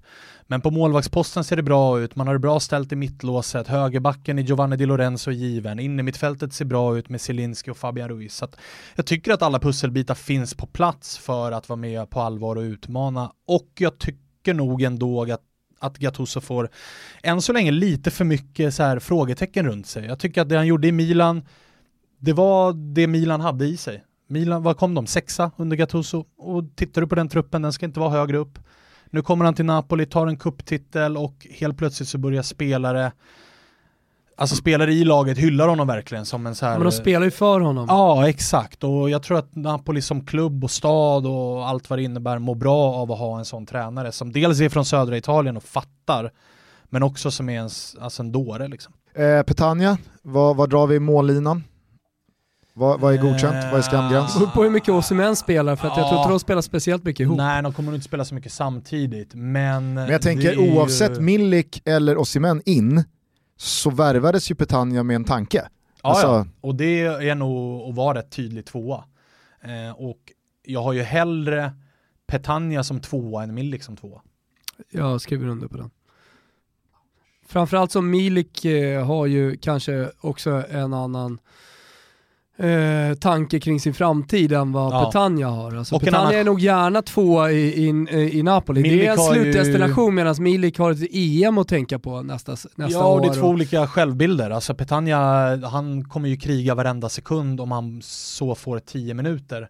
Mm. Medan Milik kommer in och är missnöjd om han får kvarten. Mm. Petagna mår inte dåligt efter att ha avgjort någon tidig kuppmatch och dagen nej. efter får gå ut på Neapels nej, gator nej, och ta en kaffe. Och, och som han har pumpat ut bilder på Instagram nu när han är på plats. Alltså han är på varenda, varenda lite turistfälla är han och tar bilder. Så han, är, han är nog nöjd med livet just nu. Eh, vi tar oss till eh, kanske ur ett svenskt perspektiv eh, det största utropstecknet i fjol, i alla fall under våren och sommaren. Milan går in i den här säsongen med den evigt unge Zlatan Ibrahimovic längst fram. Det blev ingen Ralf Ranjik utan Pioli är kvar och rattar bygget. Thomas, eh, vart har vi egentligen Milan? Är inte känslan att eh, det är en för stor hype? Jag vet det fan alltså. Sätter de, sätter de Milenkovic också, och så har man Tonali och så har man Ibra och så kollar man på den sommaren man gjorde. Är det, inte, är det inte ett Milan som ska vara med och slåss om topp tre då? Alltså är, det, det är, det, är det att hypa? Det är ju ett innermittfält, alltså ett tremanna innermittfält som är lika bra, om inte bättre, än de flesta lagen. Alltså med eh, Kessi, med Benazer och med Tonali. Det är, jag ser inte jättemånga som slår det. Eh, och innermittfält vinner mycket matcher. Sen är frågan om Pioli behåller sitt 4-2-3-1 och i sådana fall petar en av de tre. Eller om man då switchar om till typ 4-3-1-2 och spelar med Chalanoglu som tia och så Zlatan och Rebic, eller hur det nu blir. Men värvningen utav Tonali sänder ju rejäla signaler om att Milan ska tillbaka. Ja, och det är väl det som kanske är den stora skillnaden mot Milan som varit väldigt mycket måndag hela veckan, tycker jag, de senaste 5-6 åren. Det har varit bra fönster mest hela tiden, har det låtit, och sen så har säsongen artat sig och så har det varit ett lag som ska vara sexa, sjua, för men de är gillar... inte bättre. Men nu har det plockats in lite spelare som faktiskt kanske är Ja, men jag, jag, gillar, också, jag gillar också att man eh, eh, ser till att Rebic är kvar, eh, man ser till att eh, Donnarumma är kvar. Det har alltid, varenda fönstret var, fönster varit snack om att Donnarumma ska vidare. Eh, nu, nu verkar han se en karriär i Milan, han verkar tro på projektet och det tror jag också är en stor grej med Milan, att de spelarna som faktiskt är där, de tror på det här. Chalanoglu, han trodde inte heller på det innan Ibrahimovic kom in. Alltså Rebic gjorde det definitivt inte. Eh, jag tror, jag tror så att det kanske är det största som eh, Zlatan Ibrahimovic har gjort när han kommit. Att fan, är du här då spelar du för en av världens största klubbar. Då ska du fan visa stolthet varenda jävla gång du går ut på San Siros ja, men det, har varit, det har ju varit en ledarfråga. dels har man haft för svag tränare och utanför, eller på planen så har man inte haft någon ledare. Det har ju varit bra spelare, alltså Sousa har ju bevisat i andra klubbar att han kan ju spela fotboll. Och, och den här portugisiska anfallaren de hade, han, kan ju, han har ju visat att han kan ösa in mål. Men det är ju ingen som har tagit liksom fanan och gått längst fram. Och där har ju Zlatan fått med sig, ja med Rebic som har blivit, blivit en spelare som ändå visar pannben. Theo Hernandez jo, ja, tycker alltså, jag också har visat liksom. Och, att, och att man behåller de här spelarna. Ja. Alltså jag tycker dessutom att man så behåller Kjär, och då kan man tycka vad man, vad man vill om Simon Kjär. Men så här, det här laget ska vara intakt. Vi har byggt någonting och sen så ska vi plussa på det. Vilka spelare som har varit bra? Men det är Rebic, det är Chalanoglu, det är Kjär och så vidare. Ibrahimovic, bara att man förlänger med honom. Det är också fundamentalt i, i, i liksom, att bygga ett Milan som faktiskt kan vara med och slåss om titlar i en förlängning. För att han ser till att mentaliteten är på plats. Noterade alldeles nyligen också vem man har plockat in som backup till Donnarumma. Har du sett det? Ja, jag såg eh, att, att man tog Tatarusano. Visst. Just det, just det, från Lyon. Ja, det är inte dåligt att ha som backup. Nej, det är eh, bättre än brorsan. Ja. Sexa i fjol efter en otrolig run post eh, coronan. Eh, nu ska man eh, spela Europa League. Hur tror ni man ser på den turneringen? Alltså, har det... man tagit den då? Förra året tog man ju också Europa League-platsen men hoppade ju av. Nej men det kommer man inte alltså... göra nu. Nej alltså nu, nu kommer man gå in och man kommer ta det på fullaste allvar till en viss gräns. Är det så att man, vad vet jag, eh, är och slåss om någonting eh, någon gång i, i vår, ja men då kommer man definitivt att satsa på ligan då.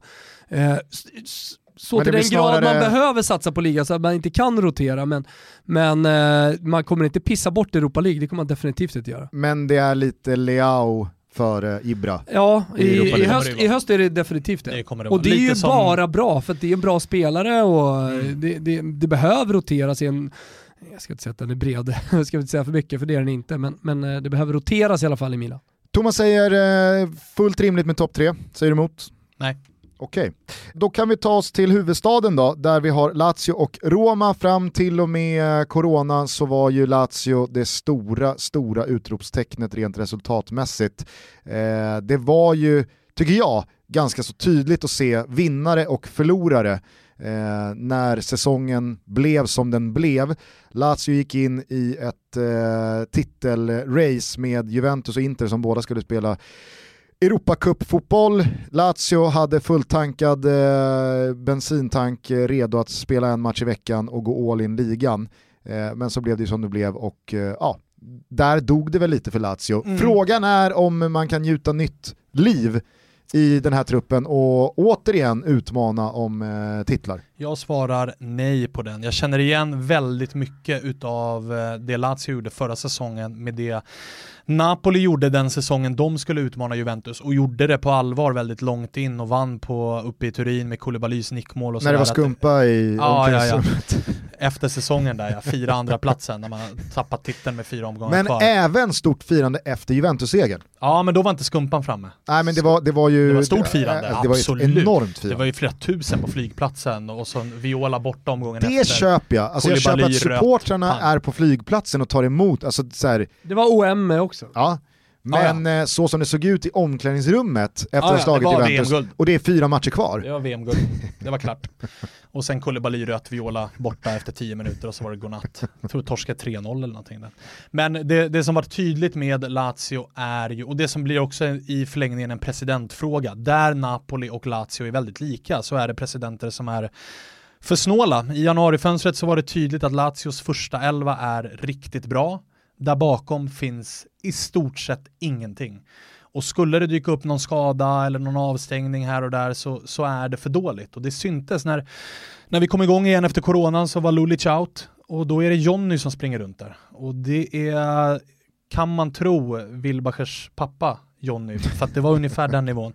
Eh, och sen alltså där uppe, det, Han det har ett bra skott. Ja men alltså det, det, är få spelare som, som kan hoppa in och täcka. Eh, när Leiva är borta då är det Parolo som är 36, alltså det, det är för dåligt. Och när Immobile inte har dagen så är det Caicedo. Ja, alltså... det går ju inte. Nej. Alltså det är ju för dåligt. Och Precis som i eh, Napolis fall med De Laurentiis så är ju Lotito också en president där, där egentligen all, de flesta andra presidenter har som Squincy Sassuolo, han har en business där han gör enorma pengar och så skjuter han in dem i klubben. Medan i Lazio och Napolis fall så är, det, så är det klubben som man tjänar pengar på. Så det är där businessen är. För att, att göra film nu för tiden, eller vad är det Lotito gör? Han, har, han, han är ju massa, ut. det är fastighetsaffärer ah. och så vidare. Man kan ju prata om var han kommer ifrån, det var säkerhetsbransch. Men det, det viktigaste är logistik. att alltså, pengar tjänas på klubben genom försäljningar. Här ska det inte spenderas för att vinna titlar. Vilket då eh, rimligen antyder att Lazio kommer ha, till skillnad då från Milan, större fokus på Champions League-spelet än vad man absolut. kanske har för uh, att uh, hänga med i toppen av Serie A-tabellen. Får uh, Lotito välja så absolut. Och det syns ju på det här sommarfönstret också. Alltså alla kunde se att Lazio orkar inte en sån här säsong. Eh, och det här sommarfönstret, man har inte breddat någonting egentligen. Känns också som att luften gick ur Iglitare efter David Silva U-svängen till ja. eh, Real Sociedad. Mm. Man jag, tänkte jag har, inte sett, början... jag, jag har knappt sett ett enda större namn ryktas till Lazio som ska in i Champions League. Nej, de plockade väl någon anfallare nu från Fenerbahce som man ja, men det, jag, tycker, jag, jag, tycker ändå, jag tycker ändå att det är intressant, Vedat Moriki, eh, som är, eh, spelar i, i, Kosovos landslag eh, men har turkiskt med, medborgarskap också. Han har ändå gjort 17 och plus 15 mål eh, i, ah, ja. i tur, turkiska högsta ligan i Fenerbahce, varit storstjärna där. Ja, ja, alltså det, det är säkert en bra värvning. Det är typiskt Lazio att sätta den värvningen. Alltså. Definitivt, alltså. men för att det ska lyfta det här laget och de ska vara med igen och utmana så behöver alltså, de kunna ha... kanske som Nej men det. de behöver ha in fem sex gubbar, för det behöver vara två spelare på varje position där det ja. är bra. Där man eller, så, alla... eller såhär, vill Lazio ens vara, alltså såhär, ja. att vara med och slåss om topp fyra, ta Champions League-platser lite Spurs-aktigt, alltså såhär det, det kanske räcker. Det räcker uppenbarligen för Lotito för att göra Precis. business. Ja men då är det väl där vi ska ha förväntningar att se dem. Mm. Absolut inte slåss om titeln. Alla turkar får ursäkta, men det kanske är värt att påminna om att Alexander Sörlott gick från Crystal Palace och Premier Leagues sämsta anfallare till att vinna skytteligan i Super League. Så att ja. Det, det snackades ja, om Burak ja. Yilmaz i tio raka säsonger och vad jag vet så har det inte flugit än. så att, uh, ja, vi, vi får, får, väl se. Vi får väl se. Johan Elmander är... gick till Galla och spottade in mål. ja, ja, ja, ja, Ändå åtta baljer på 23 matcher i Kosovo. Ja, ja absolut. Öl fyra mot Färöarna och fyra mot Liechtenstein. Okay. Färöarna gör man fan inte mål på. Då låter det ändå som att eh, eran sammantagna förväntning på Lazio är att man nog absolut inte kommer upprepa någon titelstrid eh, framåt vårkanten. Eh, men att man eh, har ett lag som ska vara strax där bakom. Alltså får de behålla, får de ha sin startelva intakt så är det ju en riktigt vass startelva. Alltså Milinkovic Savic och Luis Alberto, det är två av de bästa innermittfältarna i Serie A. Immobile, han kommer göra sina 20 plus mål, så det är klart att de kommer vara med där uppe, men jag tror inte att vi kommer få se samma samma höjd och samma titelstrid som det var i fjol. Framförallt inte, i fjol vaskade man ju Europa League. Nu kommer man också satsa på Champions League och jag tror inte den här truppen orkar. Eh, vad gäller eh, stadsrivalen eh, Roma då, så var det ju kanske inte lika tydlig. Eh... Så roligt, det får man mest, mest från Åslund. Snyggt jobbat. Med vad? Aha, vad då? Ja, så var det träningen då. Och det är så typiskt Åslund, bara kommer in och så, snyggt jobbat. Jaha, vad fan har jag gjort nu då? Din första tanke där är ju, hur har jag upprört honom nu? ja, Tack vi, Thomas. Vi har, vi har, en ton med varandra på Twitter och en helt annan på MES. Vad har jag sagt? Det jag skulle säga kring Roma var i alla fall att det var inte, det var, det var inte en lika tydlig soppatorsk, men det var en tank som vecka efter vecka, månad efter månad tog slut även i Roma. Eh, det, det, det, kändes som att säsongen aldrig riktigt tog fart och när Sagnolo drar korsbandet för första gången, ja, men, då försvann liksom ja. det sista av hoppet om att det kan bli något bra den här säsongen. Vi satt här inför omstarten av Europa League och sa, nej, man har nog inte så mycket att hämta mot ett Sevilla som är minst en klass bättre. Och med tanke på den startelva man ställer på benen här mot Cagliari i genrepet, med det fönstret man gör, visst Kumbulla är bra, kan man sätta Småling, ja då, då börjar det väl se okej okay ut i, i backlinjen, men Dzeko out, Milik in, det tycker jag också är en försvagning. Sagnolo med en ny korsbandsskada, ja, jag Sen vill jag bara ha sagt här, det är mycket möjligt att Milik kommer göra fler mål i Roma än vad Dzeko gör. Dzeko gör ju inte sin, han gör ju inga 25 per säsong, men Dzeko i spelet är betydligt mycket bättre än vad Milik är i spelet. Ja, när han är där, mentalt ja. För Ja, ja. det har ju varit Djekos stora problem senaste året. Absolut. Att han, han drar ju bara benen efter sig. Ja, ja, ja. ja det, Med bindeln det, runt det, armen. Det köper jag. som det ett jävla Men sen hår. vart ju Roma också, det vart ju, det vart ju extremt tydligt efter coronan att så här, det, har ju varit kaos runt eh, Palotta länge. Det har varit kaos runt Totti och det har varit exits på De Rossi och sådär som har rört upp. Men någonstans har man ändå där blir det ju tydligt med det här hur mycket supportrarna betyder, att man ändå haft Kurva Sud som har varit där, man har spelat mycket för dem och att det har någonstans hållit igång det här Roma. När det blev publikfritt och så med kaoset med, med Petracchi avstängd och Palotta ska han sälja eller inte, då vart det verkligen tydligt att så här, Roma, att spelarna var så här, vad, vad, vem spelar vi för? Alltså vad är vi här ens för? Vem ska äga klubben? Vem, har vi ens en sportchef? Alltså vem ska träna? Alltså det vart så mycket som och så blev... hamnade man ju i det där limbot också att vi kommer inte missa Europa League. Nej, och Men vi är Champions League-tåget har gått. Ja, så det vart verkligen, det vart verkligen bara ingenting utav Romas avslutning. Och det- det här ägarbytet påminner lite grann om Fiorentina förra sommaren tycker jag, att det kommer in någon med mycket deg och ny energi, men som kanske också vill ta ett år på sig att lära känna sin, sin omgivning och sin arbetsplats. Ja, om man kollar att på det- de spelarna som man förväntas värva, eller förväntas, som man går för, Mm. så, så, så är det inga spelare som kommer höja Roma till några superskyar. Men så att man, som Svanemar säger, kanske har den strategin då att istället känna, och, känna på klubben. Men någonting tror jag ändå man kommer göra symboliskt. Jag tror att man kommer värva någonting innan den 6 oktober för att visa muskler. För det här är ändå Roma, det är huvudstadslag.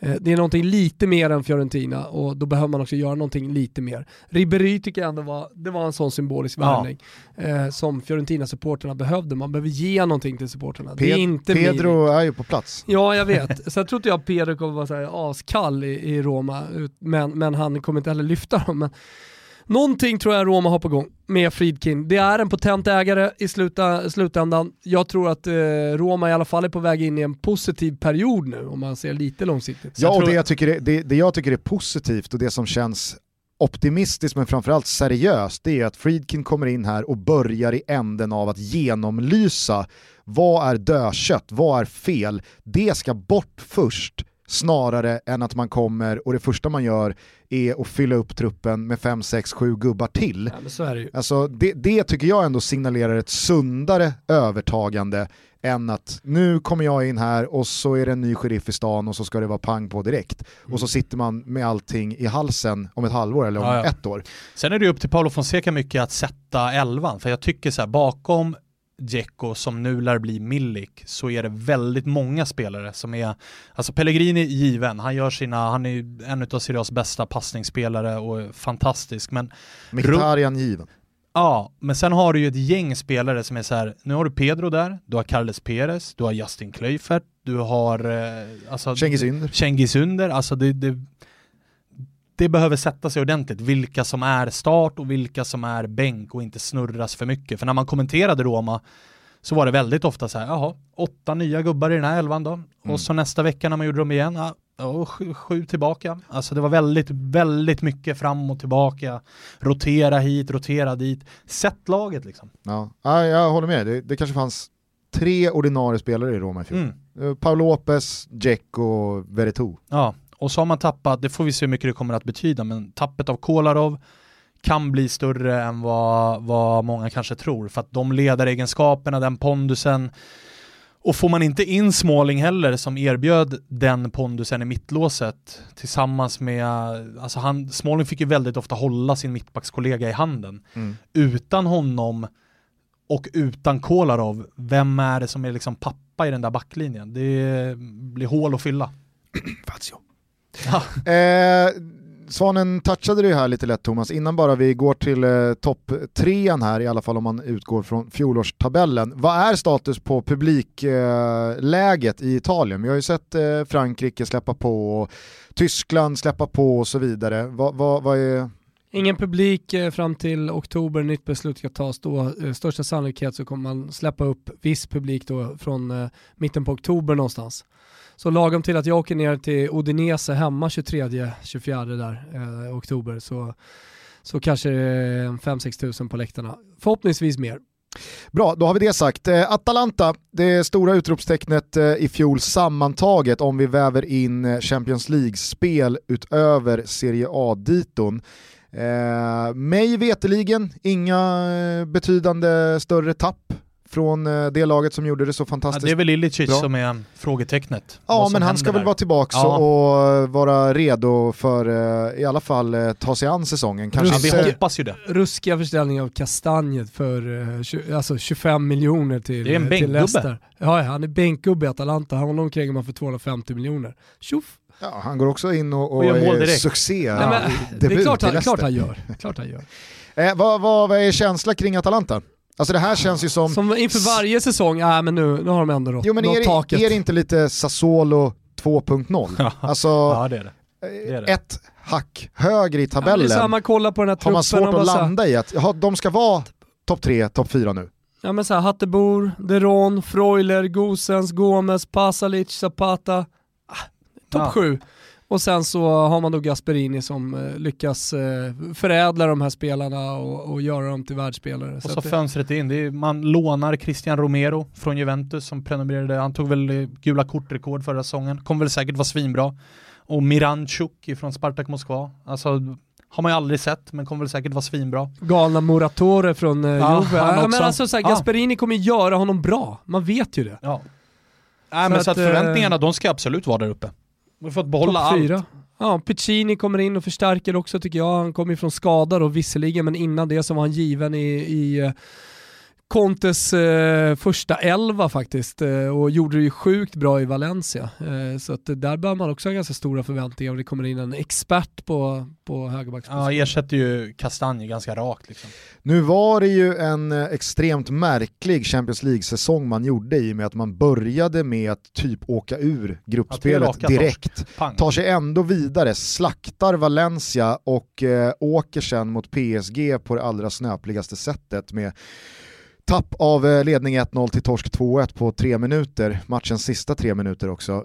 Tror ni Atalanta går in i den här säsongen och snarare vill ta ytterligare ett steg i Champions League eller är fortfarande ligan prio ett och att man kanske till och med tror att man har en chans på titeln? Nej, jag tror ligan, kom, ligan kommer vara prio ett. Nej, jag tror Atalanta att Gasperini... kommer aldrig tro att man har chans på titeln. Alltså man kommer aldrig någonsin gå in i en säsong och tro att Nej man nej, kommer vinna nej nej, titeln. men man kommer också prioritera ligaspelet, att etablera sig där uppe ordentligt. Sen får det som händer i Champions League, det får, kommer få vara en bonus. Det är en bonus och Men- eh, det, det känns som att Atalanta får energi av det också. Även Ja. om de inte tror det då, har de chansen på ligatiteln? Nej, alltså det, det, det går inte att säga det utan att uh, gå ut från den här studion i, i tvångsväst, eh, höll jag på att säga, liksom, och åka till Beckomberga. Nej men det går... Äh, aldrig jacka, tvångsjacka. Eh, nej men det går inte, för, för att det, det, spelarna är för Nej, dåliga, men för att det är man värvar för lite, det är för liten verklighet i, i Jo men Bergamo. samtidigt så är det ju ett lag som åker till Juventus Stadium och kör över Juventus. Ja, ja, ja. Och man sitter ju här och man tycker fortfarande att all, spelare för spelare så tittar man ju på truppen och tänker, inte en chans. Men sen när man ser dem spela så, så man får ju lära sig att Atalanta just nu är att räkna med, men Ja. det är fortfarande Atalanta. Ja, men eh, Därför kan de inte och sen vinna. måste man nog säga att eh, man, man, man, man kan inte tro annat än att de slog i taket förra säsongen. Okej. Eh, jag vet inte, jag sitter och fnular på här live om jag ska skicka iväg ett mail till våra vänner på Betsson och bara be dem boosta eh, Atalanta eh, att vinna. Okej. Som en singel bara. Mm. Eh, vi ska återkomma till våra eh, Toto-tripplar, eh, hur vi tänker långsiktigt inför säsongen. Men först Inter. Antonio Conte blir kvar och det var ju den stora följetongen eh, under sommaren. Eh, dessutom så har det varit väldigt mycket snack om Lautaro Martinez vara eller icke vara. Barca, Real Madrid dök upp här in från Ja. vänster i dagarna, men är ju fortsatt en Interspelare. Och eh, ja, jag vet inte vad du säger Thomas, men förväntade du dig fler smällkarameller in i fönstret från Inters sida? Eller eh, Ja, det, ser du truppen och tänker ja men de har ju egentligen allt på plats? nej, jag kollar och läser eh, Gazzetta dello Sport eh, som ändå är den tidningen som följer Hakimi ska ju närmast. sägas är ju en jättebra värvning. Det är en jättebra värvning, inledde också med eh, träningsmatch eh, igår va? Eh, I förrgår var det och eh, gjorde det jävligt bra. Lautaro Martinez spelade han gjorde två mål också ska jag säga. Så att han är, ju, han är ju faktiskt fortfarande inte spelare, det ser ut som att han blir kvar. Om inget sjukt jävla bud kommer från någon av de här två stora drakarna. Men det är Arturo Vidal och det är fortfarande N'Golo Kanté som är de stora namnen som är på väg in. Eh, samtidigt som man, jag, jag, jag tror att Inter kommer vara ganska aktiva under de kommande tre veckorna innan fönstret stänger. Man pratar om sju spelare som eh, ska ut, Godin, Jauma, eh, Mario, eh, Ves, Vesino, Kandreva, Samoa, Dalbert och Brozovic. Eh, och även om alla kanske inte kommer lämna så är det ändå flyttrykten kring dem. Och så vill man då in Arturo Vidal och N'Golo Kanté och sen så några andra spelare som Emerson Palmieri från eh, Chelsea va? Och, och Pinamonti också från eh, Genoa som en ung spelare som, som skulle kunna liksom på något sätt... Avlasta det är, de två. det är inga spelare så här som man egentligen behöver prata speciellt mycket om att Darmian kommer in och avlastar. Så här. Men det- har det väl snackats om en del också. Ja, det är precis. Så att någonting vill de göra in där som backup till eh, Lukaku, uppenbarligen. Eh, Perisic är tillbaka också, Mm, stämmer. ska väl eh, nämnas. Ja, Kommer ändå från om det är eh, ju rätt, Europamästarna. det, det är ju rätt tydligt att, eh, och jag tror att det är lite det som var grejen med Conte när det var att han skulle lämna också, de ryktena, att de de går ju hårt för att vinna den här säsongen eller nästa. Det är alla värvningar skvallrar om det, att man inte löser Tonali. Alltså det är väldigt mycket spelare som är 30 plus, som kostar väldigt mycket pengar och som ska ge resultat direkt. Eh, det är väl Hakimi Barella som är liksom som har värvat förra året och det här året som är av den yngre. Men annars så var det, vi såg det ju med Ashley Young, Victor Moses, alltså Alexis Sanchez, Christian Eriksen. Christian Eriksen, det är många spelare som man inte kommer få särskilt mycket betalt för utan som man ska vinna titlar med. Så att det är en ganska riskabelt spel utav Conte för att gör man den här typen utav värvningar och är det de här, typen, de här spelartyperna man kräver så måste det också landa i titlar. Med tanke på att man har spelat med Dambrosio, nu har han gjort det jävligt bra ska sägas utifrån sin talang och sin, sina förutsättningar. Det är väl Men- den mest maximerade karriären. Ja men det Absolut. måste det nog vara. Från det att vi tog ära och heder av honom när han stod och, och friade till frugan på eh, Piazza Duomo i, i Milano. Det kändes som att han hade checkat ut totalt och tjänade 4,5 miljoner netto per år i, i eurosedlar. Så, eh, så har, har man fått ut maximalt av honom, helt klart. Men att man får in Hakimi på den positionen, det, det, det är nog en större Liksom, det är ett större nyförvärv än många tror. Ja, det är ändå och 40 miljoner. Absolut. Euro och säga vad man vill om, om uh, Kolarov, men det är Biragi som har sprungit runt där Ja. ute till vänster. Så det är klart att det också är ett steg uppåt. Och det är mycket som är ett steg uppåt, men det är också väldigt, väldigt kortsiktigt tänk utav Inter. Så att det vill till att de, att de eh, vinner. Och det tror ju du Thomas. Eh, ja, jag tror att Inter tar det i år. Jag tror på Conte. Jag tror det är dags för honom att vinna en titel. Alltså, eh, man ser fotboll, eh, fotbollen eh, som cykler och sådär.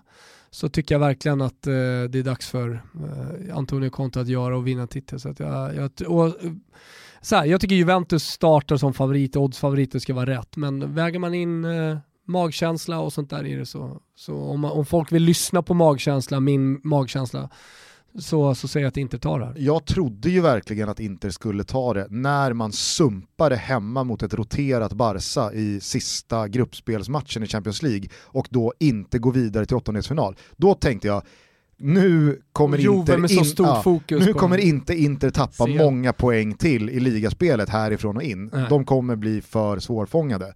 Men det var ju en jävligt märklig vår, inte bara med coronan i åtanke utan Contes utspel och det som kändes, men vad, vad, vad, vadå att han ska lämna? Alltså, Ja, det var extremt märkligt. Och frågan är om inte det bara var ett spel då, att sätta press och så att det kommer in eh, de spelare han vill ha här. Och jag tror också att eh, Inter vinner i år. Jag Mm. tycker att det är mycket som, som pekar på det. Del, och framförallt med tanke på hur eh, Juventus ser ut. Ja. Jag tror att det kommer bli extremt, extremt tight i slutändan. Eh, Den, den här säsongen får vi ett titelrace hela vägen in, kanske till och med sista omgången. Eh, Så att det, det är små marginaler som kommer jag avgöra i slutändan. Och då misstänker jag att ni eh, precis lika mycket som i Inters eh, titeloptimerade trupp väger in då i alla fall frågetecknena kring de regerande mästarna Juventus. Andrea Pirlo slog ner som en bomb efter fem dagar på posten som Primavera-tränare eh, som då ersättare till Maurizio Sarri som fick eh, ta sitt pick och pack och lämna efter uttåget mot Lyon i Champions League. Eh, vad va, va, va är er största take på Pirlo in? Är det osäkerheten eller är det liksom peppen eller är det... Kombinationen av allt kanske, kan jag tycka. Att det är väldigt olikt Juventus. Ja det är olikt men det är också i tiden. Att storklubbar värvar eh, före detta spelare och, mm. och, så har det slagit väl ut. Så jag är helt övertygad om att man tittar på en Zidane-lösning här och att men man då... tror att Pirlo, som gick ut då från Covercianos tränarkurs med, kurs med högsta betyg och... Det gjorde även Mohamed Kalon ska sägas. ja, jo, bara så att vi har med oss det. Men han, samma, finest. han har inte samma aura kanske nej, nej. Och, och, samma, samma bakgrund som spelare. Nej, så att, eh, och, och kollar man på nyförvärven så är det sådär, man kan inte göra speciellt mycket när man redan har en av eh, två av världens bästa spelare i truppen. Alltså såhär, vad, vad, vad ska du göra? Jo, Arthur, jättebra. Jag tror att det passar perfekt också i Pirlos 4-3-3. Snarare än, äh, en äh, Pjanic då som lämnar för Barca.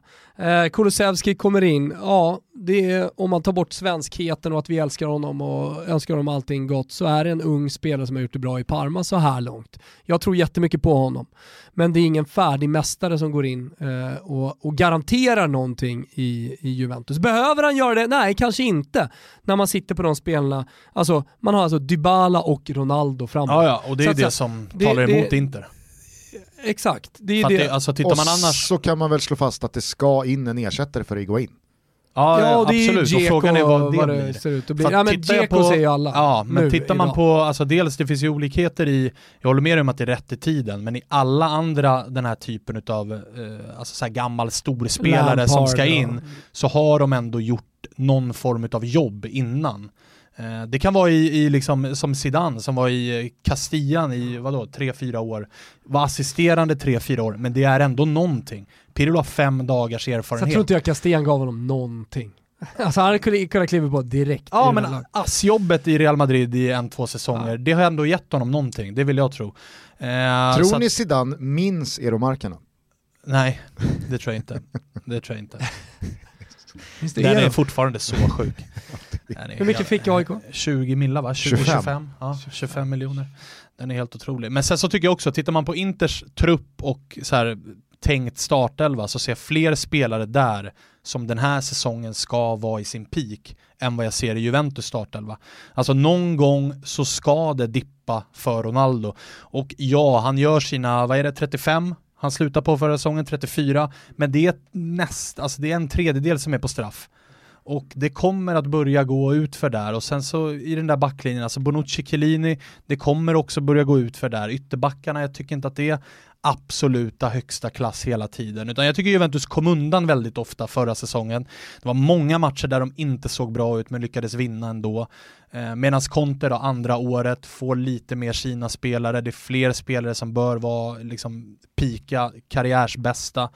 Så att jag tycker att, och som i Pirlo då, så, så tycker jag att det är mycket som talar för att Inter faktiskt tar den där scudetton i år. Mm. Ja, och där kan man väl ändå slå fast, nu kanske det är skillnad i och med att det är Pirlos första säsong och så vidare, men med Ronaldo eh, vid, eh, vid spakarna så är väl ändå huvudobjektet Champions League-bucklan alltid när Ronaldo spelar. Ja, för Juventus eh, som är ett ständigt skämt i Italien då, en klubb som eh, inte kan vinna Champions League i och med att det var så länge sedan de har varit i finaler. Eh, så, så, är det också mot sig själva lite grann, sin självbilden eh, att eh, ja, men, å ena sidan vinnarkultur i kvadrat, det sitter i väggarna och allt det där med många spelare som är vinnare, samtidigt då förlorare i Europa. Eh, så, så vill man nog ta bort, den stämpeln, ja, ta bort den stämpeln så fort som möjligt. Och sen så tror jag att det kommer bli en jätteutmaning. Det ska bli intressant att följa liksom allt skvaller som sipprar ut, för det är ändå Pirlo som är han är ju han är yngre än vissa i laget, han är polare med vissa i laget och nu ska han gå Finns ut och Finns det någon och, som är äldre? Ja det är Buffon då. Ja, Mm. Men alltså han ska gå ut, han är ändå, han är ju ja, polare med Bonucci. han glider runt i, i, i han är så, så skön att han är snygg och skön och nej, allt men det han, Nej, nej det, det är det som är skönt, han glider runt i en lite för stor träningsoverall, lite för stor keps. Mm. Ser ut som lite tomte glider runt där på planen med sitt stora ja, skägg och, och hår alltså, det och känns, alltihopa. Det känns fel. Men äh, jag, eh, jag hoppas att eh, Andrea Pirlo ändå visar, visar sig vara en Jag hoppas att tränare. han blir en stor tränare, men jag tror inte att det här är säsongen han bevisar det. Beroende på vad som kommer in då, eh, som ersättare till Iguain, om vi räknar med eh, Dzeko eller i alla fall någon i den kalibern. Suarez har det pratats eh, om en del, vi får väl se vart det landar. Eh, och att Pirlo kanske kommer laborera en del med formationer och så vidare. Vad förväntar ni er av Dejan Kulusevski? Vad är, vad, är, vad är rimligt att ställa för krav på honom? Ja men start säsongen. på hälften kanske i ligan då, det, det tror jag nog. Ja, definitivt. Och tror och du får ju ni... utgå ifrån lite konkurrensen också där med Bernardeschi, Douglas Costa, ska han vara kvar ens? Eh, Quadrado. Ja men Quadrado har ju blivit högerback på mm. slutet. Men han kan ju, alltså såhär, beroende på hur jo, Pirlo vill leka med de ja. där formationerna. Men känslan är, känslan är att det är framförallt Bernardeschi som, som han krigar med ute till mm. höger, höger och, då, och då har han en större spets och verkar ju som att Ronaldo redan har omfamnat honom, om det är bara i media som blåser upp någonting, för det görs i Italien också. Eh, ja, men nya lekkamraten eh, och så vidare. Men, men jag, jag, jag förväntar mig nog ganska många starter av Dejan, att han kliver in i det där laget. Pirlo sägs ha varit imponerad också. Sen har vi hört sånt på försäsonger tidigare och sen så har det blivit bänk och det har blivit tuffare eh, säsonger än man förväntar sig vad det gäller speltid. Men, men eh, han passar så perfekt in i det här laget. Så att jag, jag ja, och jag tror att det är en, eh, alltså han verkar ju vara en spelare som är lätt för en tränare att tycka om med tanke på att det inte bara, alltså den spelartypen är ju ofta bara en dribbler som gör poäng. Men han har den egenskapen men också det hårda jobbet och då blir man nog lätt och snabbt en tränarfavorit. Det har vi ju sett med Dybala som mycket har varit så här, äh, jag jobbar inte hem så mycket och det har ju funnits stunder då Dybala har varit bänkad och ryktats bort och sådär. Kulusevski är lättare för en tränare att alltid sätta ut på planen för du får alltid jobbet oavsett hur bra dag han har. Eh, jag kan ibland tycka att mängden svenskar i Tyskland överskattas i liksom hur, hur hett och intressant det ska vara. Ser man dock till vilka svenskar som är i Serie A den här säsongen så är det svårt att vifta bort någon som eh, någon parentes och någon mm. dussinlirare. Alltså Zlatan, Kulusevski, Albin, Svanberg och Robin Olsen fortsättningsvis. Mm. Vad va, va, va är det senaste Fiorentina på Olsen? rykten på Ken Sema. Mm. Fiorentina-rykten på Ken Sema. Alltså ur ett svenskt perspektiv så är det ju Lite junisar Jävligt roligt. I, ja det är det verkligen. Också.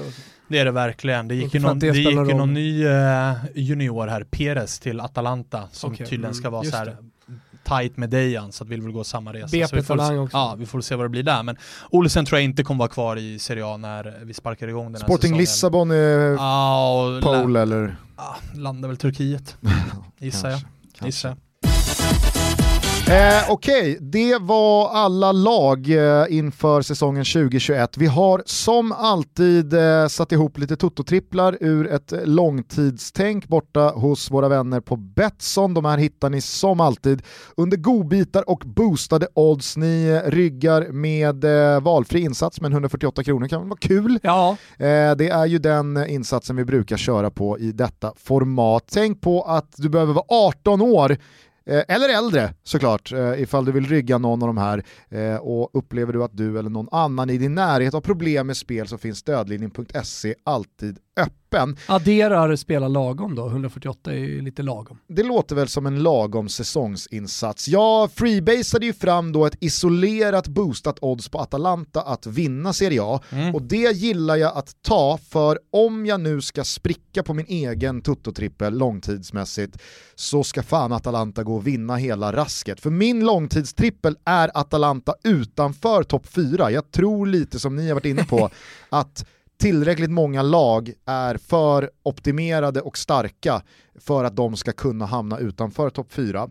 Eh, jag tror att Inter håller flest nollor trots att man inte får ordning på Godin-värvningen. Eh, och sen så tror jag att Bologna, enligt Svanemar då, detta USP-fria och ganska trista Bologna hamnar utanför topp 12. Den trippen ger 20 gånger pancettan. Ja, den är inte dum. Nej. Den är inte dum. Den Svanen, inte dum. hur tänker du? Jag tänker som vi var inne på lite med Benevento att det här är ett lag och en tränare som har gjort jobbet. Eh, en bra sommar med bra värvningar. Jag tror att Benevento löser det. Eh, jag tror de övriga två nykomlingarna ryker, så då ska vi alltså ha ett lag ifrån i fjol som ska åka ur och då landar jag i Udinese. Mm. Udinese att åka ur? Ja, Udinese åker ur och eh, Inter vinner. Roma utanför topp 6. Mm. Där har du den. Kommer jag ej rygga, det förstår jag. men den ger 30 gånger degen. Ah, oh. 30 gånger är inte dumt. 30 gånger är fint. Jag förstår ju såklart hur du tänker med Roma, det är bara att det, det, det är deppigt ah, att sätta sig på den det. säsongs... Såklart att det Men Thomas vagnen. ryggar den. Ja för fan, jag ryggar. Thomas har eh, varit så innovativ att han har satt ihop två stycken eh, Toto-tripplar. En eh, med liksom lite alla möjliga parametrar eh, att välja från och sen så har du satt eh, ihop en Stats-special. Ja, jag har en derbyspecial och sen så har jag en. Jag börjar med min derbyspecial, nej det gör jag inte alls det. Jag börjar med min vanliga eh, säsongstrippel och det är Zlatan över 19,5 mål. Det är väl ingen jävel som säger emot det. Nej, där är ni tysta. Fiorentina topp 8. Ni nickar någon, lite. Någon säger säkert eh, hjärta där, men eh, jag tycker det finns hjärna bakom det. Ja, jag, nej, men jag sa ju att de har riktigt hög potential, det gäller ju bara att träffa. Det gäller att träffa, det andra året för Comisso. Jag eh, tror stenhårt på Viola faktiskt den här säsongen. Man ska vara där och man jämför truppen och man ser hur Fiorentina har värvat den här säsongen, eh, den här sommaren, jämfört med många andra lag också. Du nämnde Amrabat, eh, Kwame, Alltså, det, Bonaventura, det, det här är ett bra lag. Och sen så har jag faktiskt eh, som tredje ben då i den här trippen, Juventus, Inter och Milan. Randigt topp tre. Utan oh. inbördes ordning så utgör de plats 1, 2, 3 när ja. vi summerar Ordningen tabellen. Ordningen återställd i eh, det Norditalien dominerande landet.